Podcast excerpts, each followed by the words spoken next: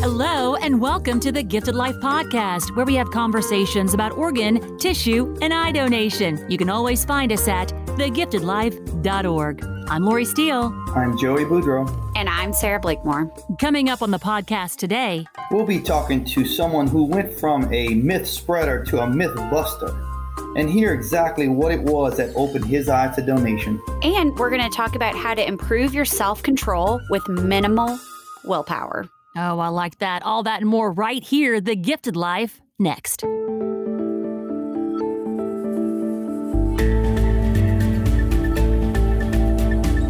Here on The Gifted Life, we are excited to introduce you to two of our newest friends from Donor Alliance.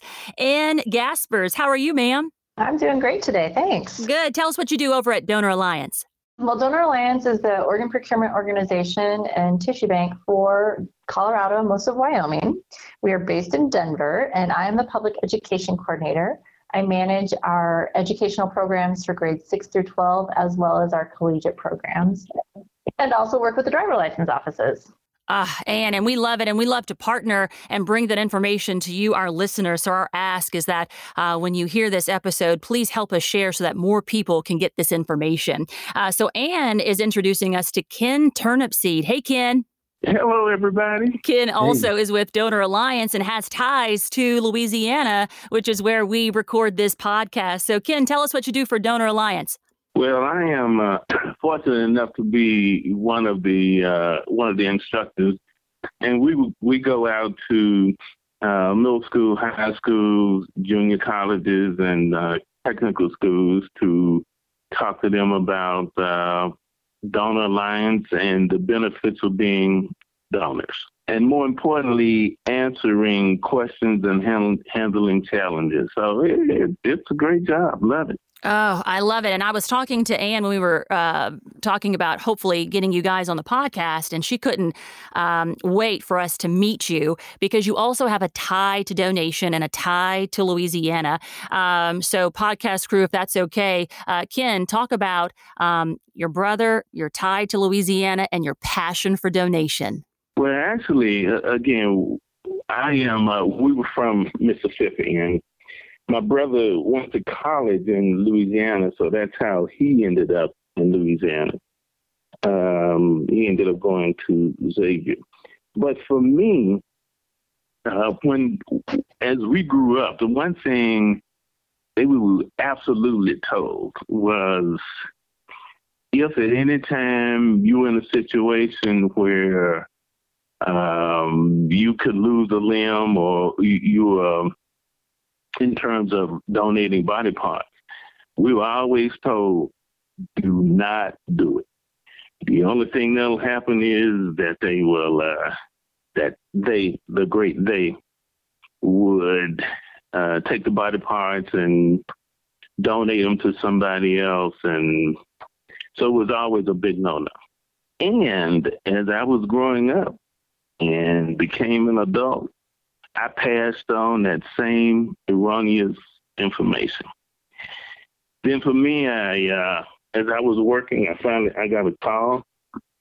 As I was in Colorado, I got a call that uh, my brother was on death's door, that he had had his third heart attack, and that the one thing we needed to do was to come down and say goodbye. So we came down, and as divine intervention would have it, he was on death's door. A lady was uh, killed in a car accident, and he ended up getting her heart after being tested to make sure that he was strong enough to handle it since he was first on the list. And uh, so that changed his life, my life, my kids, his kids. And there I was once he made it through the operation and everything was okay. Then I finally looked in the mirror and, and said, you know, what have I what have I done all these years? All the people that I have influenced, that being an organ donor was a bad thing. So now, here I am. I'm filled with all of this guilt. I'm filled with appreciation, and I got my big brother back. And the family did not want to be contacted, so there's nothing I can do. I mean, I can't express the guilt. I can't really express the gratitude. So all of this was weighing on me as uh, as I came back to Denver and looking for some way to alleviate that pain. And and fortunately, uh, uh, my daughter uh, brought me a message and about um, Donor Alliance was looking for potential instructors. So I pursued it, um, talked to them, and it was it was like manna for heaven. It was a chance for me to alleviate some of my guilt, but at the same time make amends for all the people that I had influenced negatively over time. So uh, I ended up getting with the organization, went through the training, and oh, I guess for almost 11 years now, I have been, I have had the honor to go to uh, elementary school, middle schools, high schools, junior colleges, and even had the opportunity to talk to adults in adult programs. So I am eternally grateful for the opportunity to to be able to teach and talk. And hopefully, as time goes on, I get to the point where I feel that I'm making amends for all the people that I negatively influenced. So, Ken, that's my story. What a story, Joey, Sarah. Are are yeah, you like me? Like my mouth is like, wow, yeah, it's it's I, I can imagine Ken and and you can probably speak to it that to have someone you know who's gone through the kind of that circle of of uh, you know not believing in donation and then having that that personal experience the the impact that that must must have on these you know youngsters these sixth sixth seventh eighth graders uh, it must be amazing to watch Ian.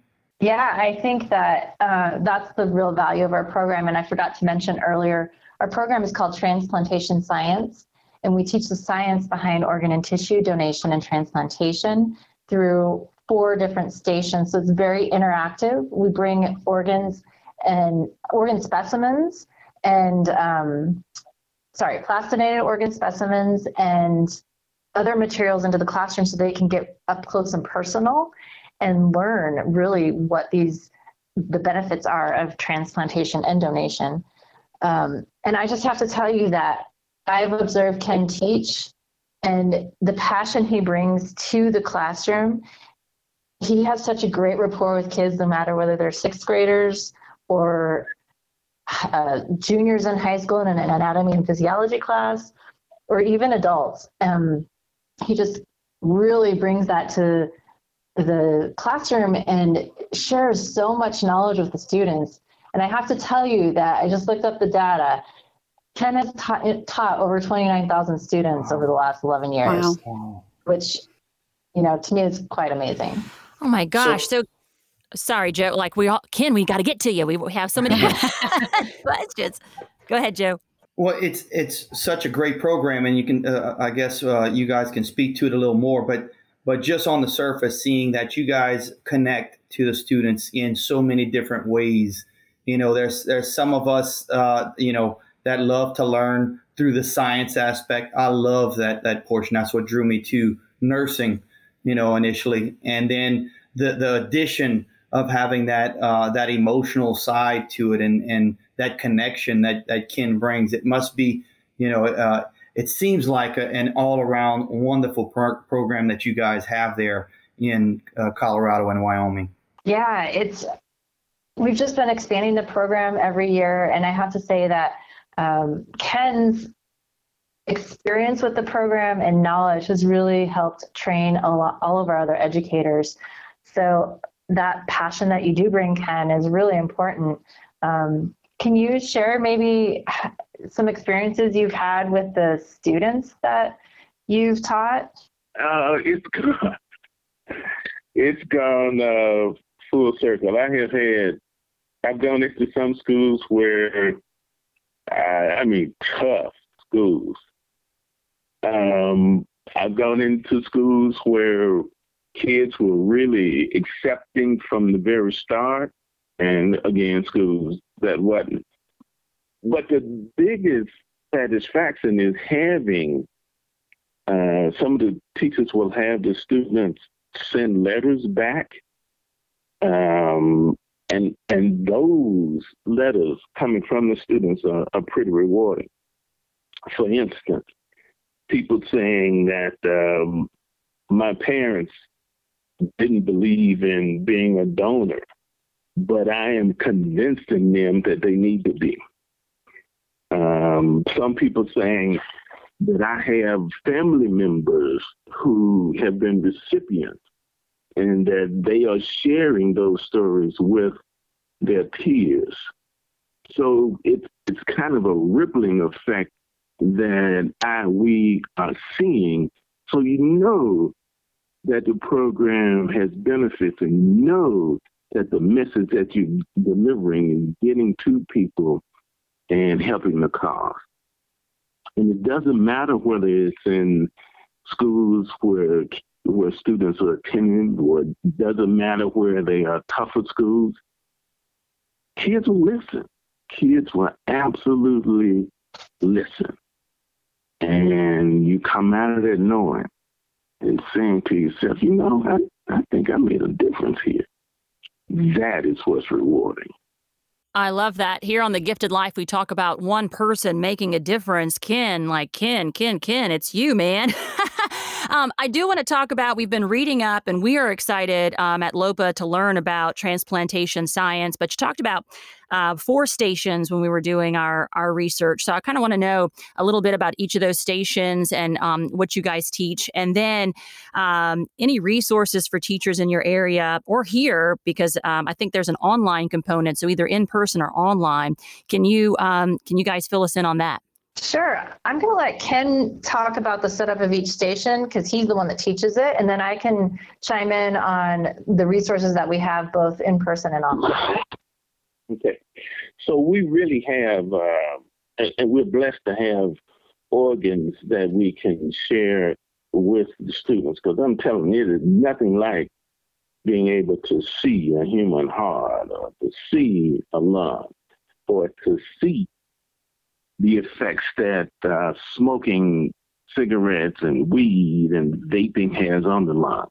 But first, let me just talk about the four stations. So first, at station one, we will have the organs, and all of our organs are slightly different, but it will be a human heart, and and uh, students will get to touch a human heart. Let me tell you, that is pretty cool. Wow. Uh, then we'll have a lung, uh, liver and kidneys, and they'll get to look at that, and and we can tell them, uh, we can show them how large their lung is as compared to the ones that we have, and everybody is amazed at how large their lung is, and um, and then in station two we'll talk about the human heart, and as an exercise where they will go through the students will go through to determine which person should get a heart. So they have to go through their, their six candidates and one heart, and they'll have to go through and figure out which person should get the heart based off of criteria that's given to them. So that's real life, and they get to they get to make the decision as to who gets the heart. And that's pretty amazing within itself. Station three and station four tissue stations. Station three, we'll talk about the cornea. We'll go through the cornea and corneal blindness, which comes from aging, heredity, injury, and infection. And we'll talk about how that is handled. We'll talk about how that cornea is replaced. And that is intriguing to everybody. And then in station four, we'll talk about um, skin and how skin is transplanted from burns. And that too uh, is amazing. So when you look at that with skin and bone, and uh, so we'll talk to them how bone is used, even in terms of dentists using uh, bone from people who donated their bodies, and again, uh, skin. So it's um, it's pretty amazing, pretty interesting. That that presentation will take, depending on how much time we have, that presentation will take about 30 to 40 minutes. And then what comes after that is we'll go through and, and uh, answer all the questions that the students uh, will go through in the book. And that's where the real, real value comes in, and that they can ask us any questions about kidneys, and then stories will come up about their families and kidneys, and we'll talk about how the organs functions, and then we'll uh, we'll have a closing at the end, and in that closing, encourage them to talk, spread the word, and to share as we share about the benefits of being donors. So it, it's it, it's amazing and rewarding every time we do classes, and every time for me over the 11 years, every class is rewarding and fulfilling. So that's kind of an overview of, of the four states. I think, Ken, you sell the program short a little bit when you say it's pretty interesting. Mm-hmm. I, have, I have to say, I've been around for 18 Taking notes, or Ken. I know, 18 years, and this is absolutely one of the best all around education programs that I have heard anyone present. I, I, think it's wonderful what you guys did, creative what you guys did, and and uh, as I said before, the impact on on these kids must be immense. I, I have a couple questions, uh, just because I want to copy Ken. I mean, I, am not a very innovative dude, but I can copy some, some from some of the best. So uh, I was wondering, uh, uh, what are you guys using? Are you guys using models as far as the like? The, you, you, mentioned the heart, you mentioned the lungs, and you, you also mentioned like lungs with uh, that, that have had uh, smoking impact on it, or, or, or you know marijuana impact on it. Are you guys using models, or you actually have the organs there in a in a container uh, for them to see? So we're using um, the organs. For instance, uh, for me, I have a uh, lung that for, that came from a person who was 26 years old, two pack a day cigarette smoker, and smoked weed. And um, and we will so we'll have models. Some of them are plastic, but some of them plastinated. And so the kids really get to see, feel, and touch. The other thing that really helps too is especially if there's a kid in the class who tends to talk and just will not shut up, uh, then we'll grab that kid and bring him up and make him part of the, mm-hmm. the uh, program. we'll have, we'll show the class where the kid's uh, lungs, left lung or right lung starts and ends, and then boom, everybody's into it and overwhelmed. And, oh, I didn't know that. Oh, that's amazing. Mm-hmm. mm-hmm. So it uh, that makes for never having a bad class when you get the rabble rather involved, yeah. and it works every time, every time. And uh, so, so it's assured that when the kids walk out, they are absolutely, they absolutely understand what we intended to teach, and it enforces the uh, the message.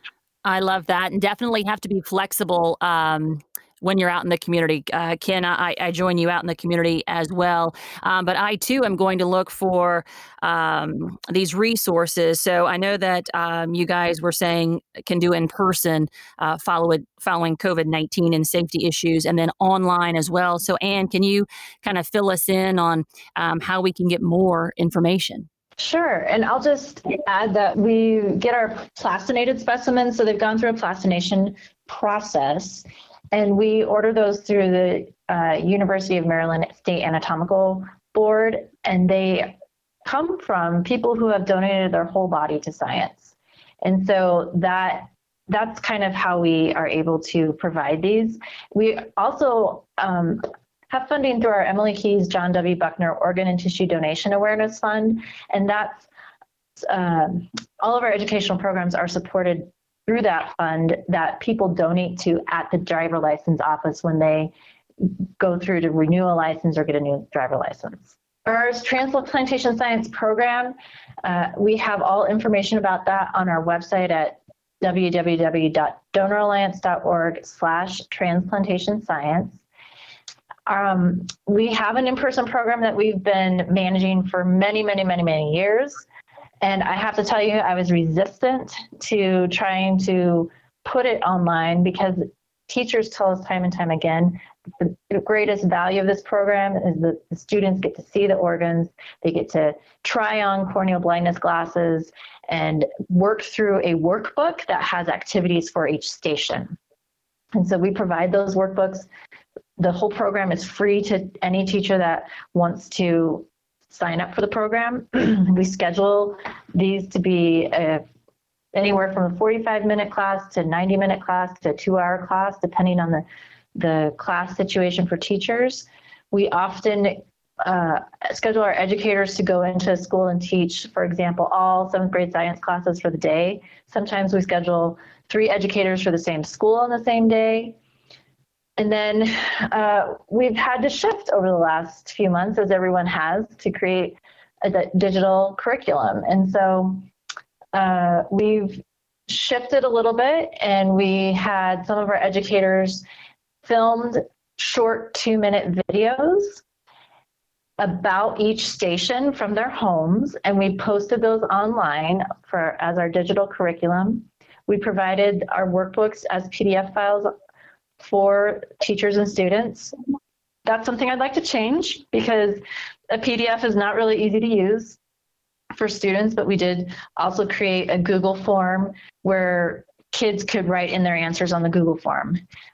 Um, and you know we've been trying to provide these resources to teachers i think over the last few months it's been challenging for teachers to know what resources to use and how to um, access things and what they need to just let go of.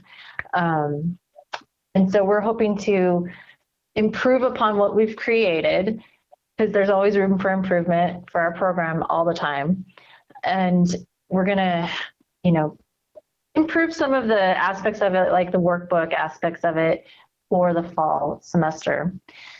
We also created over the last couple years what we call our transplantation science traveling trunk, where we ship the materials to our teachers in Colorado and Wyoming so that they are, you know, smaller schools are that are more remote are able to have the same access. And then we've actually been hosting Zoom conferences with an educator for the last couple years. So our educators and teachers that had taken part in that were pretty well versed in Zoom before, you know, the COVID happened and they had to start switching their instruction to Zoom. So we felt good about helping out the community in that way.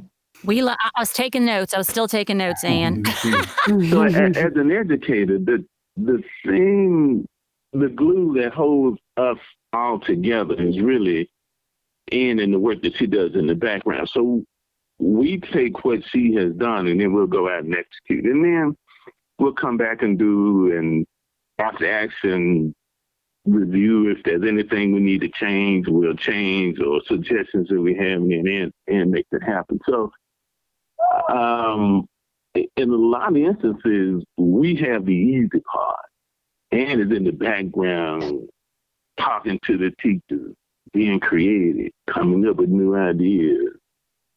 So I guess in, in essence, is what I'm saying is I think we have a pretty good team, and I am quite proud of us. Yeah, I mean, I think you should be. Um, so I work with families who are making those end of life decisions, and what we like to tell everybody in the community is stay informed and make an informed decision. And I think that's exactly what y'all are doing.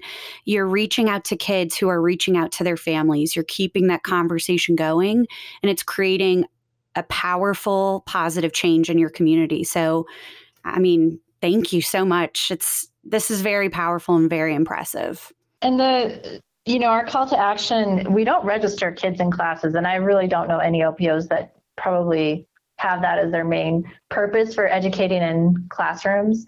Our main purpose is to encourage students to have a conversation with their family that night, tell them what they learned in class. And we've created a family discussion survey. We have paper format and digital format, and we encourage teachers to assign that as a class assignment, homework, extra credit, however they want to do it. And then they send those back to us so that we can collect data on you know what what is going on in these conversations and we found that a grand majority of students their parents are registered as donors which is fantastic but now they're having that conversation with their kid which is so important before they go into the driver license office to get their permit or license well, I uh, I love this program. I love that you took the time to let us know a little bit more about it. And Ken, just the fact that um, in order to honor your brother's donor, you're working so hard to save more lives to make life happen. To me, that is just incredible. And I'm excited um, at what you guys have going on in Colorado and Wyoming. I know, Anne, you and I talked about uh, college curriculum as well. I love when we partner up um, because education is key. And our big goal is to make life happen across the board. So I think um, the more we do that, the more we all learn and the better we all are. Agreed. Okay. So if you want more about what we talked about here on the Gifted Life, donoralliance.org slash transplantation science. That's donoralliance.org slash transplantation science. And Ken, can't thank you guys enough. Thank you. Okay, good talking to you all.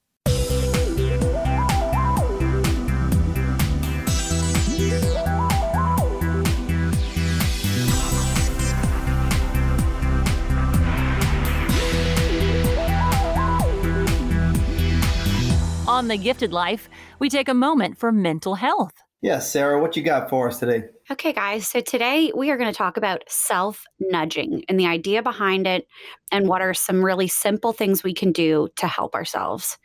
Okay. So, the, the idea behind self nudging is that anyone can design their own environment in a way that can make it easier for higher quality and a lot more production and making better choices. So we always talk about on the podcast like what are ways that we can improve our physical, mental, spiritual selves, right? And that's really what this corner is about is talking about that. So one way to do this is we're going to improve our self-control because I know that's kind of difficult for people, especially when we're quarantining, right? I mean, I've been snacking crazy. Yes. Um, so the idea behind self nudging is really easy things that you can do to improve your self control, right? So let's talk about it. So, one thing we can do that's really, really easy is we can use reminders and prompts. Um, I like to put post it notes, whether they're the like physical ones or like on your computer. I know you can do those post it notes to remind you and give you positive affirmation throughout the day to keep making those healthy choices you can always choose a different frame. So when we frame things differently in our minds that are positive, I know it can be hard to go to the gym. Sometimes you can talk yourself out of it. But if you reframe it and remind yourself that it's you're trying to improve, you're doing better, you want to feel better, it's really powerful what our mind can do, right? Yes, Sarah, you talk about the gym, and uh, you know it's funny. I just had a lunch break, and I probably should have put a little post-it note uh, right over my, my snack bowl so that I didn't need that Kit Kat. Uh, but but the gym part is not an issue because I do it as soon as I wake up. So I don't even have an option to tell myself no I can't or no I'm not. You know, so I just I make sure that that's not an option. I wake up, you know, at about five, hit the gym, and then and then don't give myself that option. You know, to to try to weasel out of it because I've got multiple other things going on. It's that snack bowl that gives me trouble. Right. And I, and I love that you mentioned that because that's you know what we're talking about. It's structuring your environment, structuring your day, um, so that you can improve yourself. So that's great. Um, another really good tip is that you can reduce accessibility to temptations. Um, I know you said putting a post-it note on that snack bowl. um, a great way is not buying junk food at all to have in your house. Or that is me. I have made that change, Miss Sarah. I get an A in that one. I don't buy any at my house. It's because I'm in the office and other people buy it. That's the problem. I have little kids running around who love snacking. And so during quarantine, especially, I noticed that they were just really going through these snacks that uh, at first I was buying it just as a treat, right? So then I bought a basket that's dedicated to apples, bananas, cucumbers. So you got to go through that first. And then I'm not buying as much of the other stuff, which also helps me because the COVID fluff is real. so, yes, but it, it's a conscious effort in the grocery store to avoid that aisle and to spend more time in vegetables and, and fruits for me. So that's helping. Right. And, you know, I know we've been mentioning a lot of physical things, but it's also, you know, if you have, if you're having high anxiety right now, and I know the media can be we're getting a lot of information and a lot of it's negative right now. So, reducing your accessibility to that, whether that's taking time away from watching the news, even for an hour, or just reduce your accessibility to things that are going to cause you harm. That's really yeah. what that's at. Yeah. And so, the last really quick little tip I want to give is that increase your accessibility through social pressure. So I know right now a lot of people are very active on social media and they're telling you what are ways that you can help others. So so when we hold ourselves accountable and when we bring in that social accountability too, it'll increase and help us make better choices. Yeah, I like that. We always start our day. Hopefully, we're a light and make somebody else's day brighter in some way, shape, or form, whether it's greeting the neighbor or or something like that. But um, I'm trying to put that into play for them so that comes natural. Uh, but then I still have to work at it too. So so I hear that. That's a neat list. Yeah. So just remember, you know, you can self nudge yourself into making a healthier lifestyle. So these are just really quick tips. Hope it helps. I love it. Maybe you have a topic you'd like Miss Sarah to cover. Info at thegiftedlife.org. We'd love to hear from you.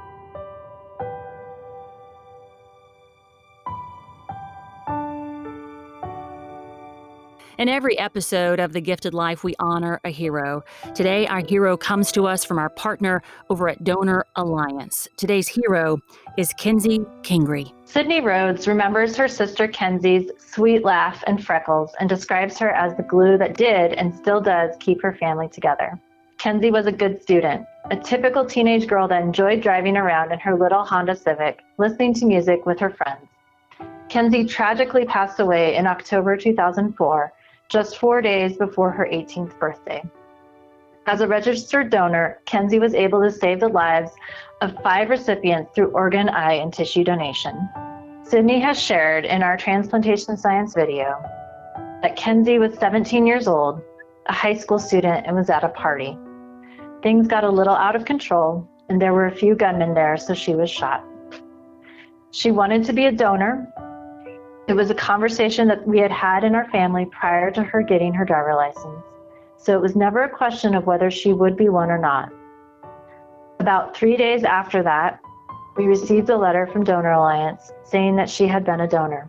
She had saved five lives. Sydney shares that it takes what is the most unbearable pain and brings her joy. Because there are five people that have received her organs. There's her heart recipient, who they actually met, who's now a part of her life, and who walks around bearing her heart. And when Sydney thinks of how much she misses her and loves her, there are five other families out there that wouldn't have their people if it weren't for her. It's almost 16 years after becoming a donor, but Kenzie lives on not only in her recipients, but also through their families and her own family. If you'd like to see more about Kenzie's story, please go to donoralliance.org slash transplantation science. And now we pause and say thank you to Kenzie for the gift of life.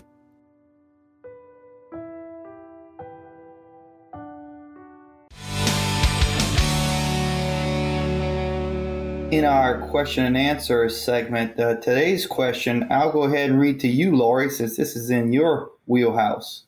What age? Got my attention. what age should I talk to my child about organ donation? Should I wait until they get their driver's license? Since you have a few little rugrats running around, I figure should be right there for you. Yeah, I have two thoughts on this. Um, and I'm just glad that we're actually having this conversation because um, as a community educator, we do go out and, and, talk to kids before they get their driver's license. So I think that's also important. Um, but I have a five year old, a six year old, a 13 year old here at home. And because they're around all these amazing volunteers, whether recipients, donor families, or those waiting, they understand donation and they understand the concept that someone gave and that's the right thing to do. It's an act of charity it's an act of love it's an act of hope. And so they are already talking about a heart on their license to help friends that they've met and friends that have become family. So i think when the kids are ready to start talking then you do it. So we don't get into the science of it um, with the little ones, but we do have an organ Annie doll and we talk about organ function and things like that. And we do that um, in schools with Girl Scout groups as well. And so I think it's well received. Um, my other thought on that is that we have um, we have a sweet donor family, and in my mind, I'm seeing a picture of Ava Grace, who had just graduated from kindergarten. Um, Ava Grace had a twin sister. So, working with that family to understand donation, working with her twin sister, um, who was so young, to understand the concept of donation, didn't understand the science behind it, um, but beginning to understand that it's an act of love, that others are able to live, that her her sister is a hero. Um, I just have seen it work. And the more we talk about it, the more we answer their questions, we speak on their level.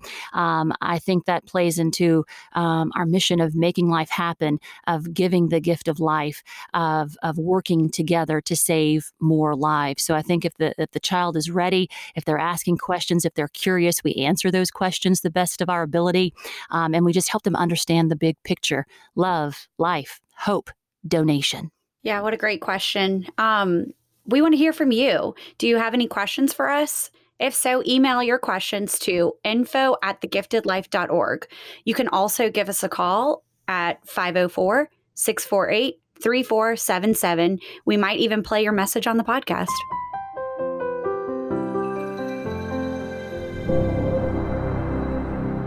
And that'll do it for The Gifted Life, episode 139. Thank you for listening. Remember, you can register as an organ, eye, and tissue donor anytime at registerme.org.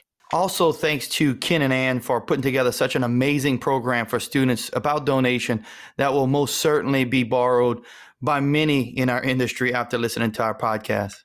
I love that. Love our partners. Um, the best place to find us, to find that information, is on our website, thegiftedlife.org. You can listen to any episode on our website, or you can listen on Apple Podcasts, Google, Spotify, wherever you listen to your podcasts. If you do listen on Apple Podcasts, please leave us a five star rating and subscribe so that others can find our podcast. And you can also follow us on any social media. You can like our page on Facebook, The Gifted Life Podcast, and you can follow us on both Twitter and Instagram at Gifted Life Pod. Thank you for listening. Our ask is that you share this podcast so that others can learn and we can make life happen. We want you to go out and do something you wouldn't normally do to help us make life happen. We're a team. Thanks for listening.